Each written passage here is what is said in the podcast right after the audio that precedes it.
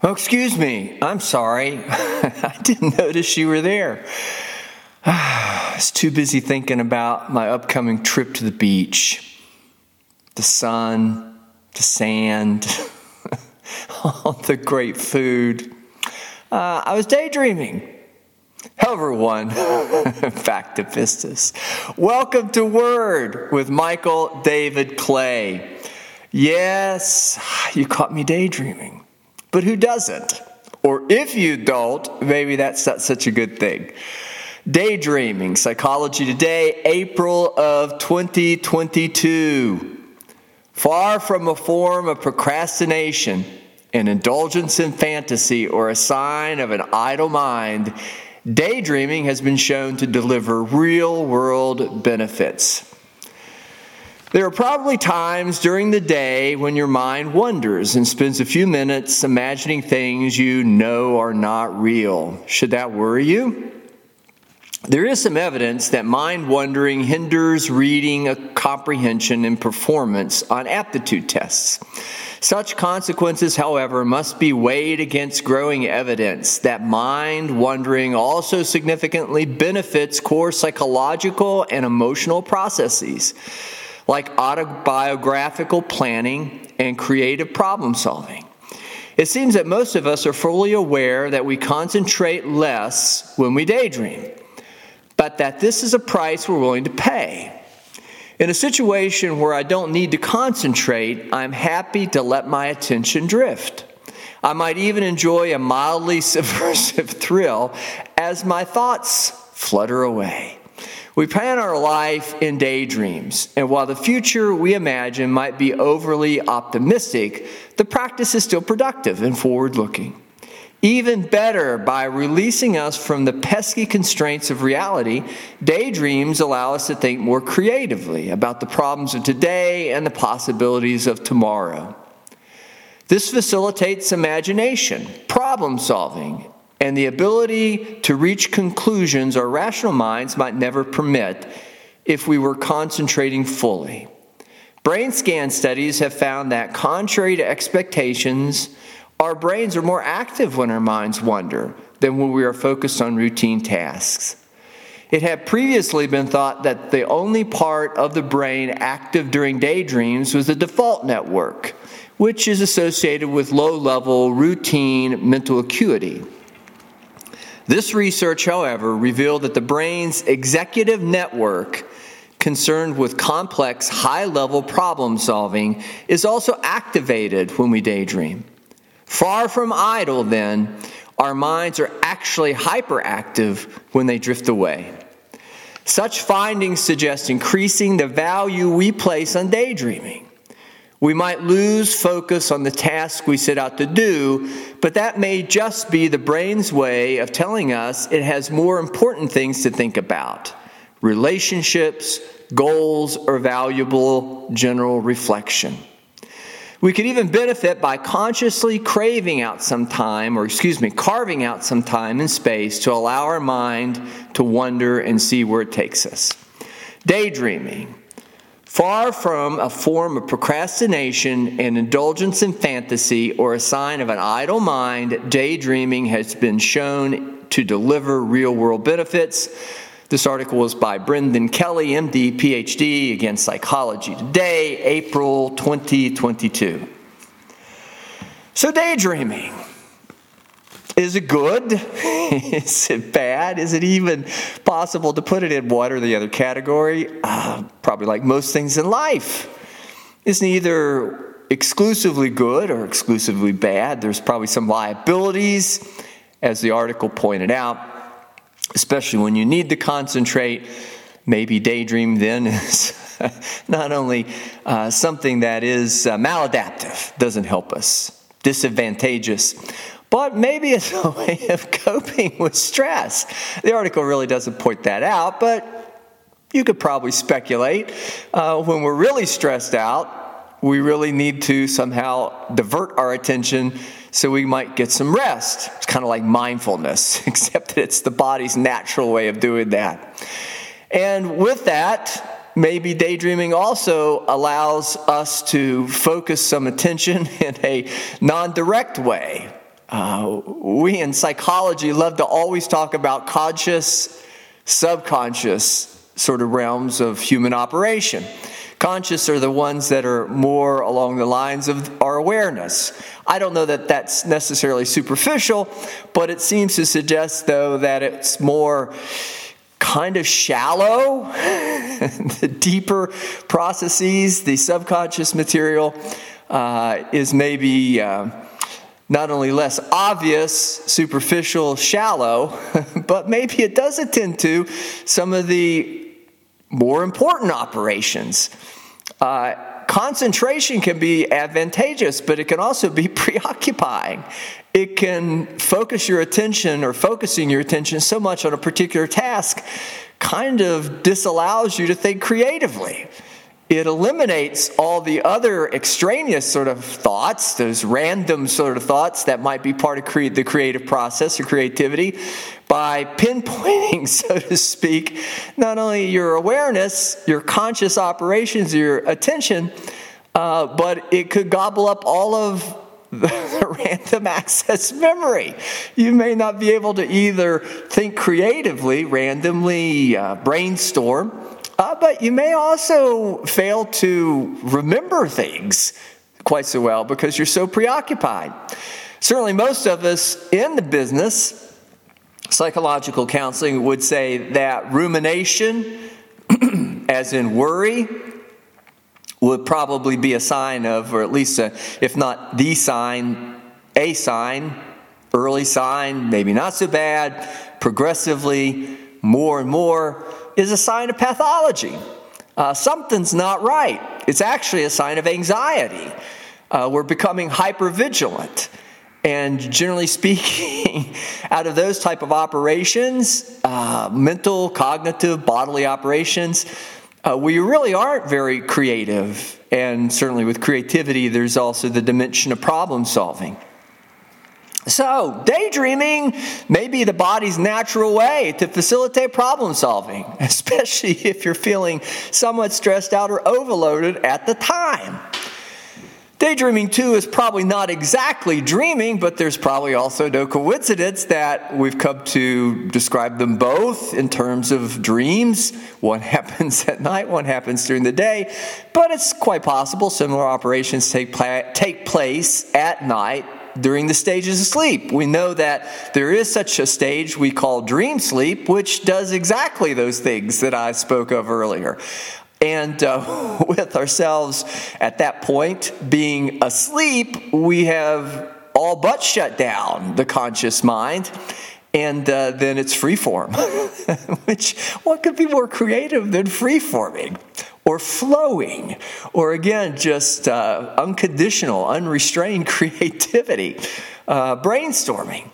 You don't want to build your house on that. You don't want to build your house on a daydream any more than you want to build your house on a the foundation that is of night dreaming. But it is an important part of processing. And again, even as we work through or the stages that we typically are aware of when it comes to overcoming uh, some sort of problem or difficulty, there's a certain element of appreciation. you need to do something, which creates motive. Uh, but after the motive is established that something needs to be done, there's an emotional reaction, but you've got to somehow escape the emotional reaction, at least long enough, or partition out some dimension of either time or space, or with that, some energy to focus on brainstorming, or you're not going to solve the problem.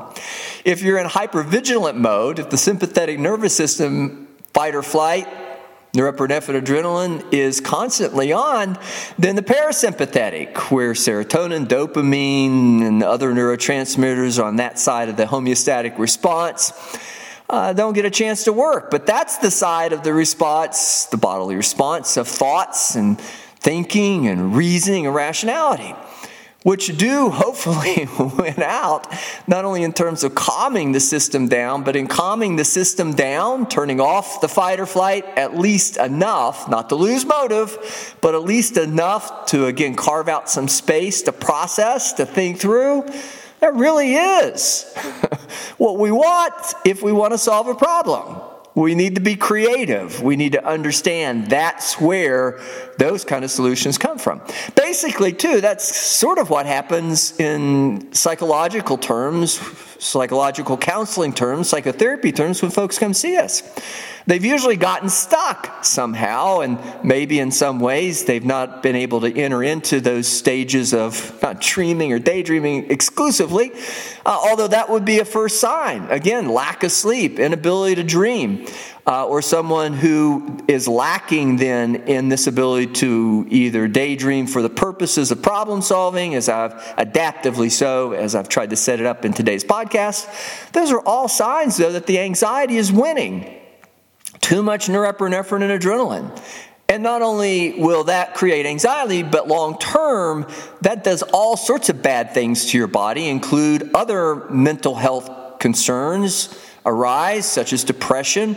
Uh, you can have even psychoses, which are hallucinations, uh, delusional thought, paranoia, uh, all as a result, though, of too much of the norepinephrine and adrenaline, or the body's losing that primary balancing act, the homeostatic response uh, of between turning on, as with the hypervigilance, the norepinephrine, adrenaline, the sympathetic nervous system, when some need arises, some threat, sometimes greater, sometimes lesser, all tied to survival, life or death. I mean, it's real basic stuff but also then taking time and moments once that's all secured to be able to think about, to be creative, to come up with better solutions, to be more elegant. Uh, there is an efficacy dimension, be efficient. But that's what we do with psychotherapy. Folks come in and they've gotten caught up. They're not processing well. They're hung up possibly and probably most likely, most often, it has begun with too much, too strong, too long of an emotional fight or flight reaction. Uh, sympathetic nervous system operation. The balance, if you call it that, it's really not even balance. You should lean more toward the parasympathetic, like the majority of the time. I don't know the exact distribution or ratio, but on something, if you can hit 70%, of that, the parasympathetic, the relaxation, the creative, the sleeping, the eating, all the good things, and maybe 30, maybe even less. Maybe you want 90% the parasympathetic and 10% the sympathetic, maybe even less. But you get the idea. Uh, I don't know that anybody has necessarily studied that, but we do know when the sympathetic nervous system predominates, thing, bad things happen. But when we see folks, it's usually in terms of run up to our seeing them that's been going on for far too long. I want to take a moment remind you, our listeners, you're listening to Word with Michael David Clay. So, what I want to do, though, as a psychotherapist, is I want to slow that down. I want to somehow turn that off. I don't prescribe medicine because my doctorate is not in medicine. It's in counseling psychology. But I am not aversive to medicine. Medicine can do that. Most antidepressant medications uh, predominate in terms of the most frequently most often used and the ones that predominate, they're, they're more of, uh, tend to be the serotonin reuptake inhibitors. Serotonin, again, parasympathetic operations. It turns off the sympathetic or at least suppresses the sympathetic operations uh, just by that homeostatic response. And with that, I might refer somebody, or at least bring to their conscious awareness the possibility that medicine could help you biologically, biochemically. But I'm also very interested, because this is where I do my work, in the understanding well, how long has this been going on? Where's the stress in this? Uh, I want to get to the ground zero where it all started, but I may have to go through a lot of, again, additional sorts of complications uh, this stress led to this stress, led to this stress, because all along the way I didn't, or I've lost my ability, as if I'm the patient, to function like I needed to. I'm not sleeping, I'm not eating, my relationships are falling apart. Maybe I've turned to some sort of substance use to aid in that process of relaxing. I can't relax, I can't shut my brain down. Uh, I am irritable, angry. I might be a little hypomanic. I might be now triggered into some manic episode. I may now be feeling depressed. It's complicated. One thing leads to the other. And with that, then we have to unpack it and sort it out. But once that begins to happen, what I'm really trying to do is facilitate that person getting back into a mode of problem solving, more parasympathetic, parasympathetic operations. And I suppose getting back to, hopefully we could, uh, today's topic, the article uh, in Psychology Today, uh, April of 2022, Daydreaming. I want them to get to that place where they don't need me to do that. Now, again, dreaming and daydreaming are not necessarily the highest order, or at least the most directed order, but they might be the highest order in the sense of telling us that that part of the brain is operational. So I'm going to put a little bit of weight on it, not only for the sake of the subject that we're going over today on the podcast, but maybe in terms of the psychological counseling experience. That's what we do. we, we brainstorm, but uh, that may be another word for daydreaming. We think of possibilities, and we do that in unconditional, don't judge it sort of ways. Well, maybe we could try this. Maybe we try. No, no, no, no. First reaction response. Well, why not? And then with a bit of persuasion, certainly support, encouragement, I might get them to try something a little different. Not only medication, a lot of people, believe it or not, are aversive to using medicines. They don't like the idea of something else controlling them, and I'm probably inclined at that point to say, well, this has got control of you, so let's try this. But with that, we come up with possible solutions. And then with that, we try to come up with plans, uh, create or at least not create so much, identify where the true motive is. Don't let fight or flight be the only motive. It's an alarm that goes off, lets you know something needs to be done. But let's channel and direct that in some sort of positive way, optimistic way, forward thinking sort of way. Let's mix it with some mindfulness, maybe, if you're not doing that naturally.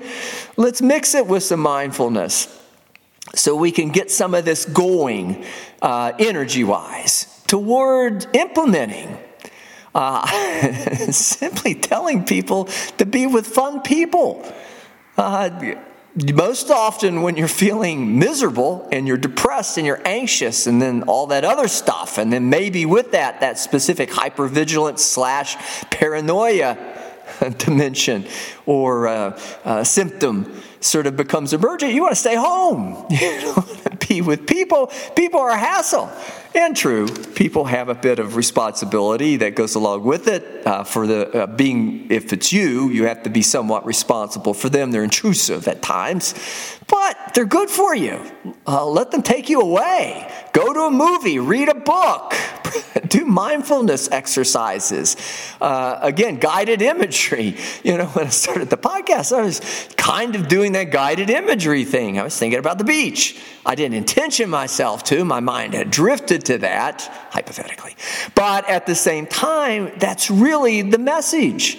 We can, if we understand and know what we need to do, and with the help of a psychotherapist, a psychological counselor, directing that, we can help you to get your mind off of all of the things that are otherwise now that source of that rumination. Uh, it could be even somewhat phobic. It may have nothing to do what you're, with your, what you're worried about. Oftentimes, that's one of those tricks the brain does as well, or the mind does as well psychologically.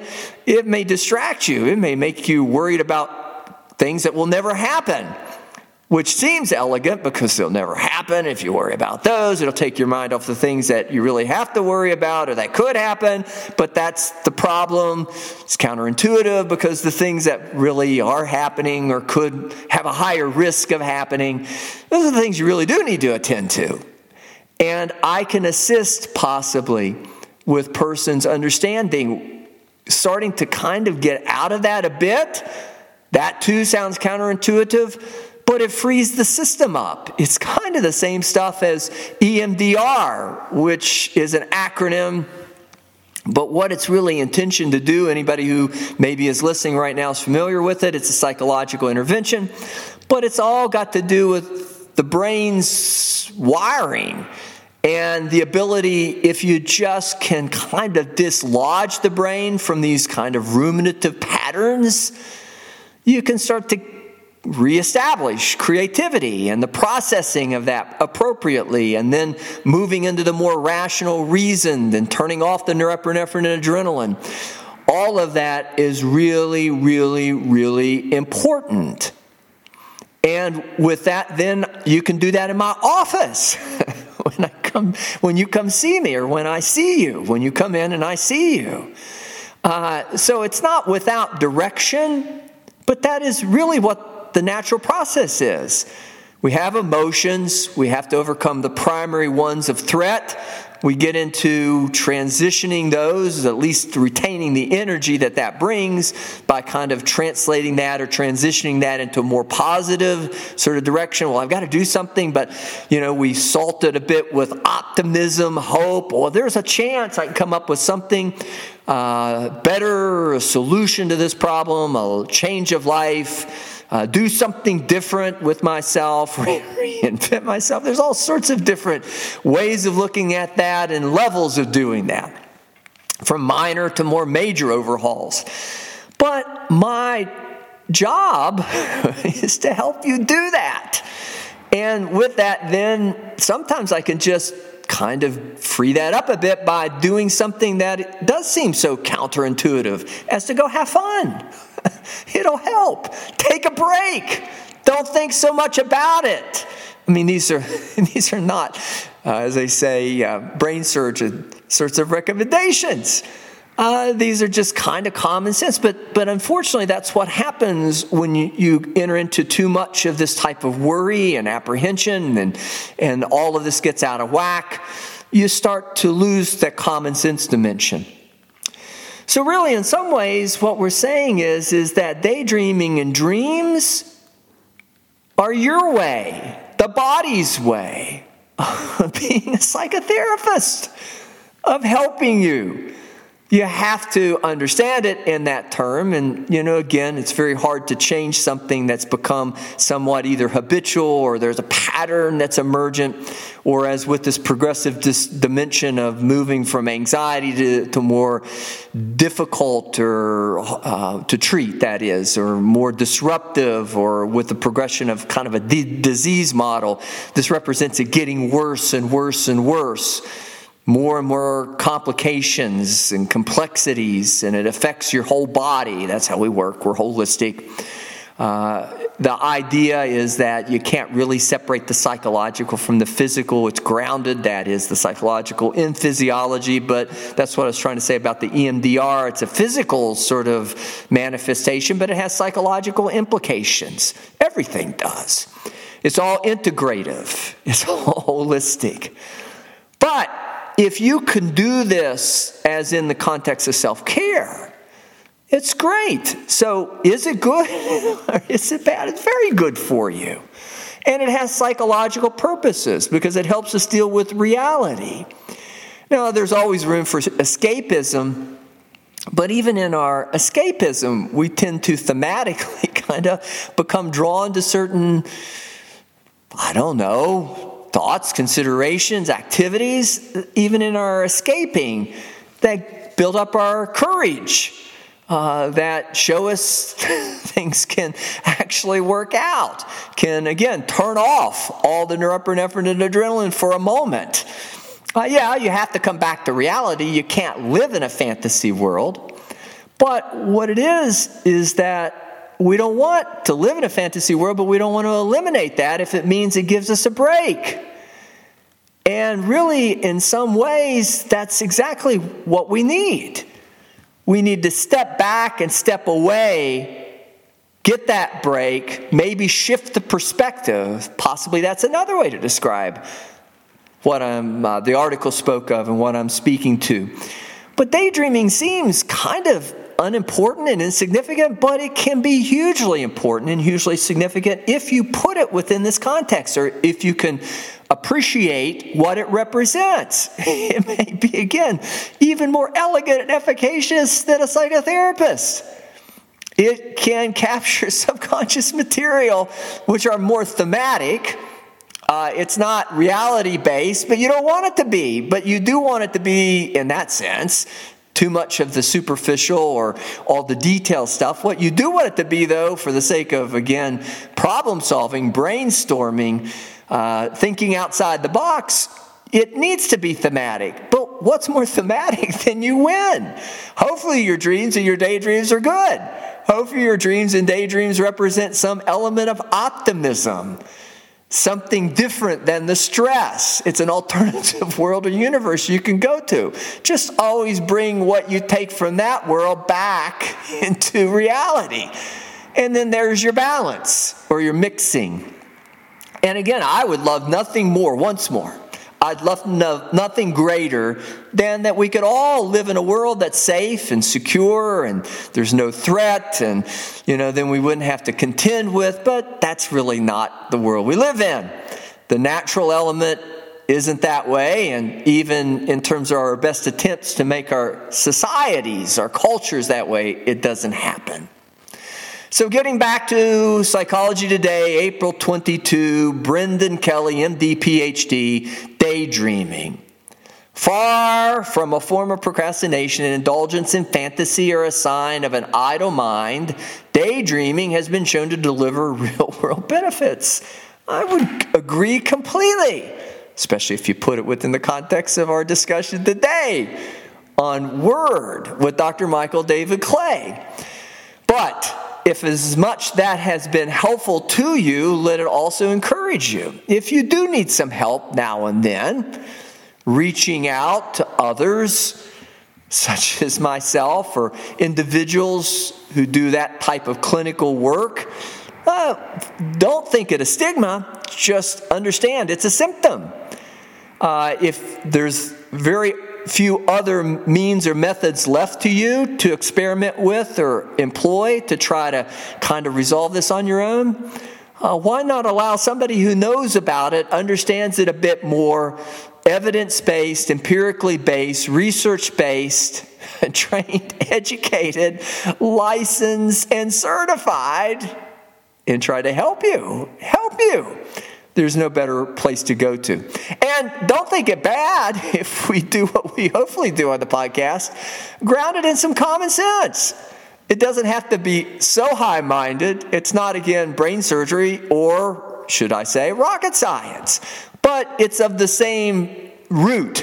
It's all science based, it's foundationally itself very, very sound. And we would not do, should not do, would be never intention to do anything but help based on what we know to be helpful. So, again, you're listening to Word with Dr. Michael David Clay. Uh, appreciate your uh, listening today, and, and hopefully, you found, even in the common sense sort of approach that we take on the podcast, some benefit from this. And with that thought in mind, uh, I would like to invite you back to our next podcast, and hopefully, we'll be able to uh, share a, a, bit more. Uh, ways to translate some of the great things that we have come to and discovered in psychological sort of context to your everyday life and living. So, again, I want to thank you for joining us today. We invite you back for our next podcast, and as always, wish you both good health as well as good mental health.